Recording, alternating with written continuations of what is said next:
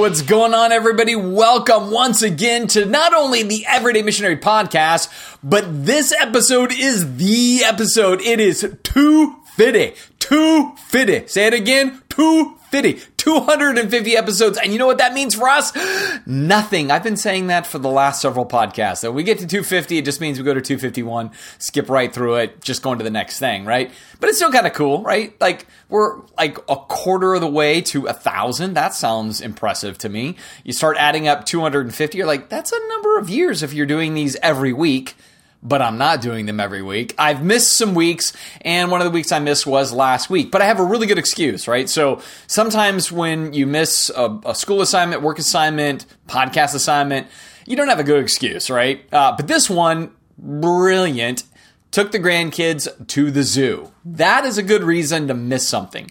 Also, I've been filming other videos on the side about building finances and updates, and so those absorb more of my normal podcasting time. But if I'm really honest, it's because I went to the zoo with the grandkids, which is great, man. Like, there's nothing more like authentic and, and, and viscerally honest than to see a two year old just mesmerized by lions and bears and giraffes and gazelles and all the fun stuff. So I had a great time doing that. Uh, so missed recording last week, but now we're back in the saddle, back at it. And uh, that means I've had two weeks to think, which is really sometimes a beautiful thing or it's a dangerous thing, depending on how you want to look at that. And uh, I found myself probably in the last few weeks just continuing to think about how easily tempted we human beings can be. And even in that, how easily we are tempted uh, in the realm of our fears. Like, there's this aversion we have. In fact, even last week at Redemption Church, uh, it was all about digging out of fear and, and the fact that, hey, fear is real. Fear is something we all face. Whether your fears are founded in facts or fiction, the emotion you sense is a very real emotion that you have to kind of work through. And what I sought to do in that message was to give some validity to some of our fears to say, hey, the best of us have feared. Fear is understandable. Totally get fear. And then here's how you navigate through it. Right. And, and, and, and in that, that's a total truth, but it's not the only truth about fear. I think there's this other side of fear where there is a destructive force behind it, where it does not create flourishing for those around us, but actually it can be fear of such a magnitude that we will actually um, bring suffering to others to try to protect or mitigate or remove the fears that we are sensing. And that's kind of the topic of today because as I continue to listen to some of the rhetoric, rhetoric that's happening within the political structure, as I listen to the rhetoric that is coming from some of the pundits in our political structures and things like that, it made me realize something that was uncomfortable for a minute. And I'm not going to say this is true for everybody that's listening, but I'm just going to say by and large, as I keep trying to keep my ear to the rail of what's going on in our world, I tend to see that preachers play a second fiddle as far as like theological preachers or church preachers.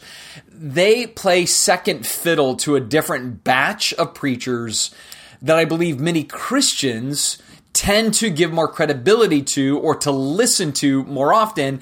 And in part because those preachers are telling at least certain batches of Christians what it is they want to hear and they're validating their sense of frustration, uh, a frustration that actually then escalates into fear and so, because of that, the most prominent Christian preachers are actually not the pastors in pulpits of most common evangelical Christian churches, but actually it is either more well known, whether it be famous or infamous Christian preachers, or it's the politicians or the pundits of politicians that are kind of stirring up a lot of this sense of we are being attacked. Our way of life is being threatened.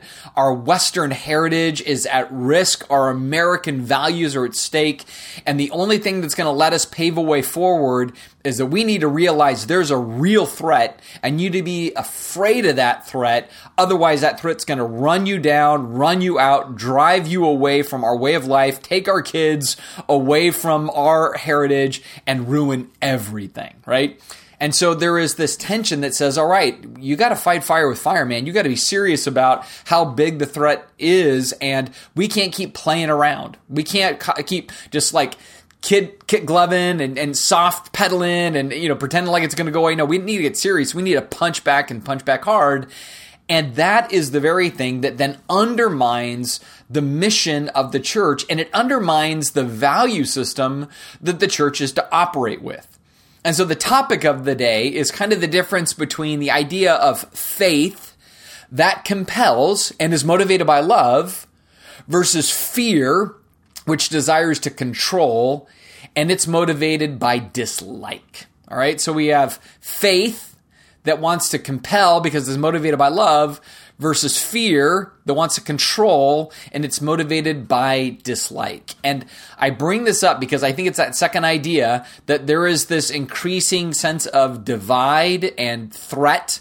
And what I hear increasingly from politicians that call themselves evangelical Christian politicians or pundits that call themselves Christian or evangelical pundits and even again some pastors and prominent teachers is I'm hearing way more like there's this whole segment of society that is that is sinful, that is un-American, that is again not holding to Western values, that wants to erode and eradicate everything. They're woke, they're liberal, they're socialist. There's all the names that kind of kind of play out of this, and the whole spirit behind this then is saying, and we dislike them, and we dislike them because what they want to do is control us they want to keep us from being who we are. And therefore, the only way to get ahead of that is we need to get in positions of power. We need to have dominance in the culture so that we can control the narrative and the environment because they've been controlling it for too long. We need to control it instead. And therefore, by doing that, we can then secure our way of life and secure our Christian values and our Christian sense of identity. And that, in my opinion, is the fastest way to destroying a true sense of Christ centered identity by thinking that doing that is equal and part and parcel to doing it Jesus's way, and it's not. It's a way of doing it politically and religiously and secularly in the name of Christ, but it's not doing it in the way or the name of Christ. And so there's a difference in there. And that's the thing I just want to keep putting before us because as, as I talk to different people at different times within our Christian kind of tribe, I do hear and see and feel this growing sense of fear. And, and fear in this particular arena will always be a destructive force because it causes me to say instead of me loving you on the other side of whatever, uh, whatever the thing is I fear you on the other side, right? I am worried about you. And from that, I might loathe you. I might be scared of you. I might steer away from you. I might feel it's okay for me to resist you or fight you, as opposed to what we're called to do, which is love you right? That's really what it comes down to. So for the everyday missionary, the, the reason we want to center so much on that idea of I'm called to love. I'm not called to fear. I'm not called to fight. I'm called to love. The reason we want to do that is because that's the fuel of the gospel, right? So why did God send Jesus into the world? It says love in John 3:16, right? For God so loved, he sent his son into a hostile environment. And that hostile environment throttled him. And when they throttled him, he still was able to display that love. And that's the thing. If we're going to get back to a Christ centered identity, then we have to get back to wait, he told us to do as he did. And that meant risk. That meant care. That meant non retaliation. And that meant not controlling the environment, but rather living in such a way that you might compel the environment. And this is where we need to stake our claim. Right? When we're motivated by concerns of what America could become or how the woke people could get us or how the liberals want to take over, whatever else, and, and we're not listening to that kind of rhetoric and thinking, man, that I got to love these people all the more. If instead the rhetoric is, we need to resist these people all the more, well, at that point, we're just, again, we're fighting fire with fire. We're doing earthly things in earthly ways for earthly goals. And even if you're doing it in the name of Jesus, not only is that bad, I think it's worse. And here's why it's worse. Um, the Bible is pretty clear about who we should fear. The Bible's clear. It says, hey, don't fear people. Don't fear human beings with their threats. Don't fear human beings with their sense of wanting to control your life. Don't fear them, but rather fear God. And in particular, here's the way that we as everyday missionaries want to fear God. We want to fear not doing things the way Jesus tells us to do them right? Because when you read the Sermon on the Plain, for example, in Luke chapter 6, it becomes really clear You know, like if you don't forgive others, God won't forgive you right? Like it's really clear about that. If you want to judge the world around you with the level that you judge, God will judge you. And Jesus is saying this to the follower right? That that should cause us some pause right there. Like, wait a minute, I can remember that more than I'm going to fear humans and therefore I'm going to retaliate as humans retaliate because I fear them or I fear what they can do to my heritage, and so I'm going to fight them in the spirit of my heritage, but in earthly ways. What we're doing ultimately is saying, God, I don't trust your methodology. God, I don't trust your way, and frankly, God, I don't fear you. I fear them more than I fear you. So I'll take things into my own hands in your name, God, and I'll do it my way instead of your way. And then I, I'm, I'm going to I'm going to create the perfect utopian society in the name of God, a theocracy that gives me what I want and makes me feel good like I did it in God's name. And God will say, that's exactly opposite of what I told you to do. And you did it in my name. And that is far worse than doing the opposite of what I tell you to do. And you don't do it in my name. Because that's the thing. We know better right? So, like in the book of James, he says, To those who know what they ought to do and they don't do it, it's sin, right? And for a disbeliever who doesn't believe in God and doesn't do it God's way, Sure, that's sin. For a believer who says they believe in God's way, but then doesn't do it God's way, and then doesn't do it God's way, but tries to say it's still in the name of God, I think that's like a double dip into the sin category. Because it's saying, I don't trust you enough, God. I don't believe your way is the best way. I don't believe the again, turning the other cheek and going the extra mile and, you know, all that silliness, loving my enemy, doing good to them in prayer. I don't believe it really works. Doing unto others as I want them to do unto me. It doesn't really work. This is a real world with real problems, and you got to really retaliate and really fight back and really stand up for things. Like, it, the more we're doing that, the more we're saying, God, your word sucks, man. Your way doesn't work. It's not practical. It's not feasible. It's like, God, you didn't really measure how the world was going to be in the 21st century. And so, hey, we just got to do what we got to do, right? Because it's a real culture war. Like that kind of stuff, that erodes what's most important and what we're meant to do as Christians. Because what we're most meant to do is to operate by faith. And faith says, God, not only do I trust you, but I trust the way you told me to do this. I trust that this upside down backwards methodology will actually see people come to faith. Because when we engage in the fight of society, it undermines the gospel pretty radically, pretty fast, because it looks nothing like Jesus. But in the name of Jesus, which only does one of two things, people go, well, that doesn't sound like Jesus, so you guys are full of it. Or B, it says, oh, that must be Jesus. He's just a thug. And all the more, then we're, we're messing with his reputation, which goes back to the Ten Commandments, right? Think about the Ten Commandments. Don't use the Lord's name in vain, which means don't contaminate or corrupt what his name is all about. And the name Jesus means something, right?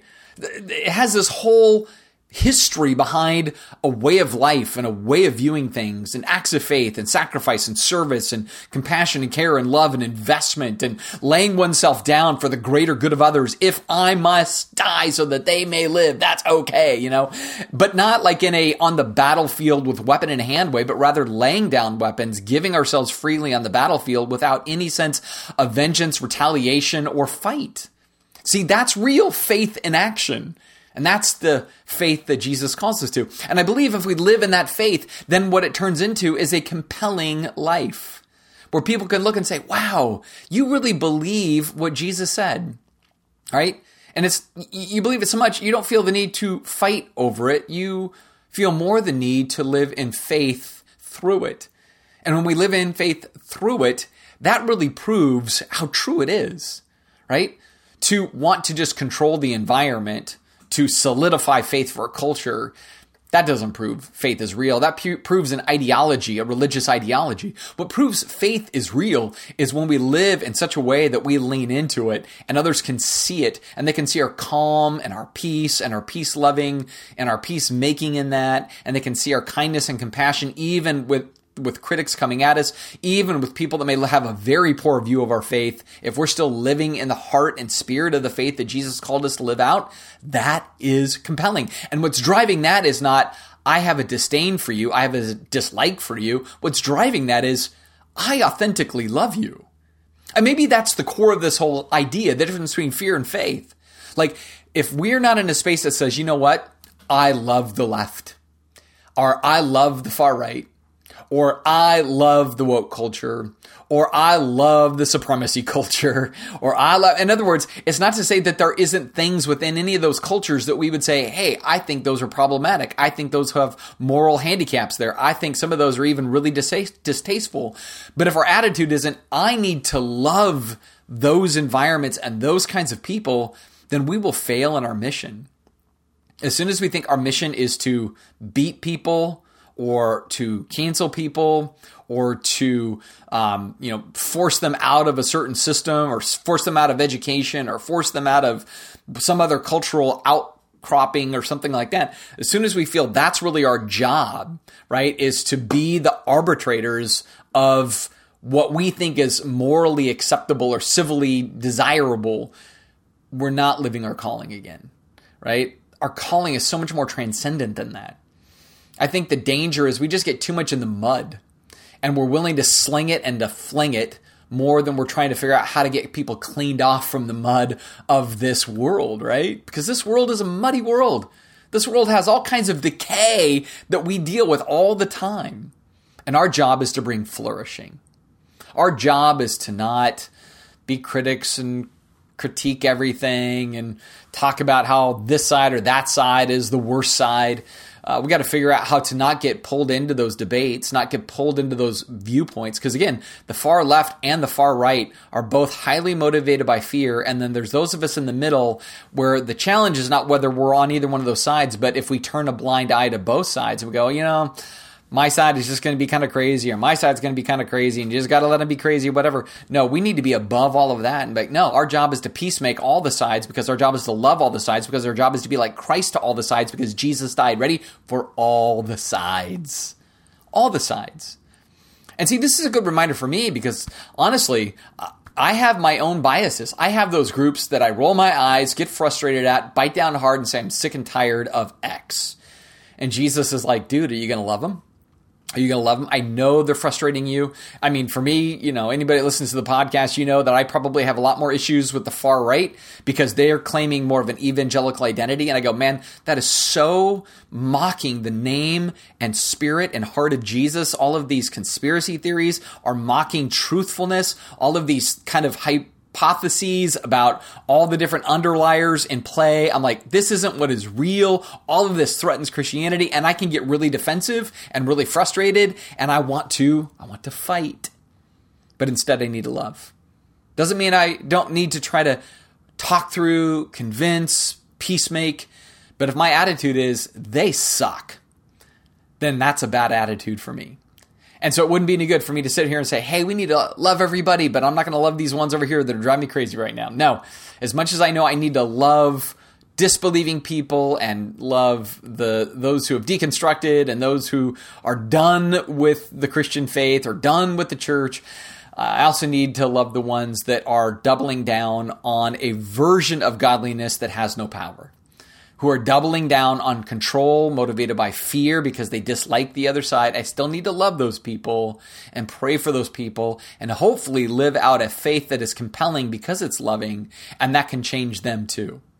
So, as much as I want to reach disbelievers, I also want to reach those who say they believer, they're believers, but they're in a space where they're fearing people more than they're fearing God. And they're willing to do things that are ungodly in the name of God because they fear what they perceive to be the ungodly.